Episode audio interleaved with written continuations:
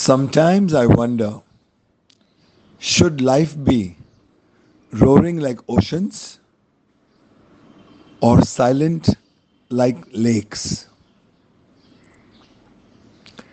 Empty vessels make most noise, is what we've heard always. So, does silence speak a lot? Does noise reduce the impact and its reach? Although paradoxical, makes a lot of sense. Deeper the lakes, more the silence. Wider the oceans, more noise? Is it about content? Is it about creativity? Is it about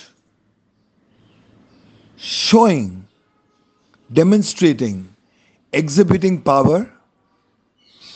Or is it about having it all, knowing it all, and being quiet about it.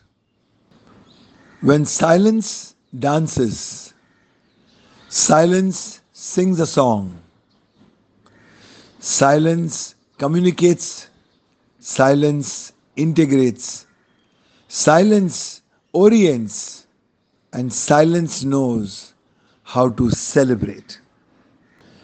Be so deep that no one can look into and peep be so silent that no one can instigate and antagonize the upheaval in you.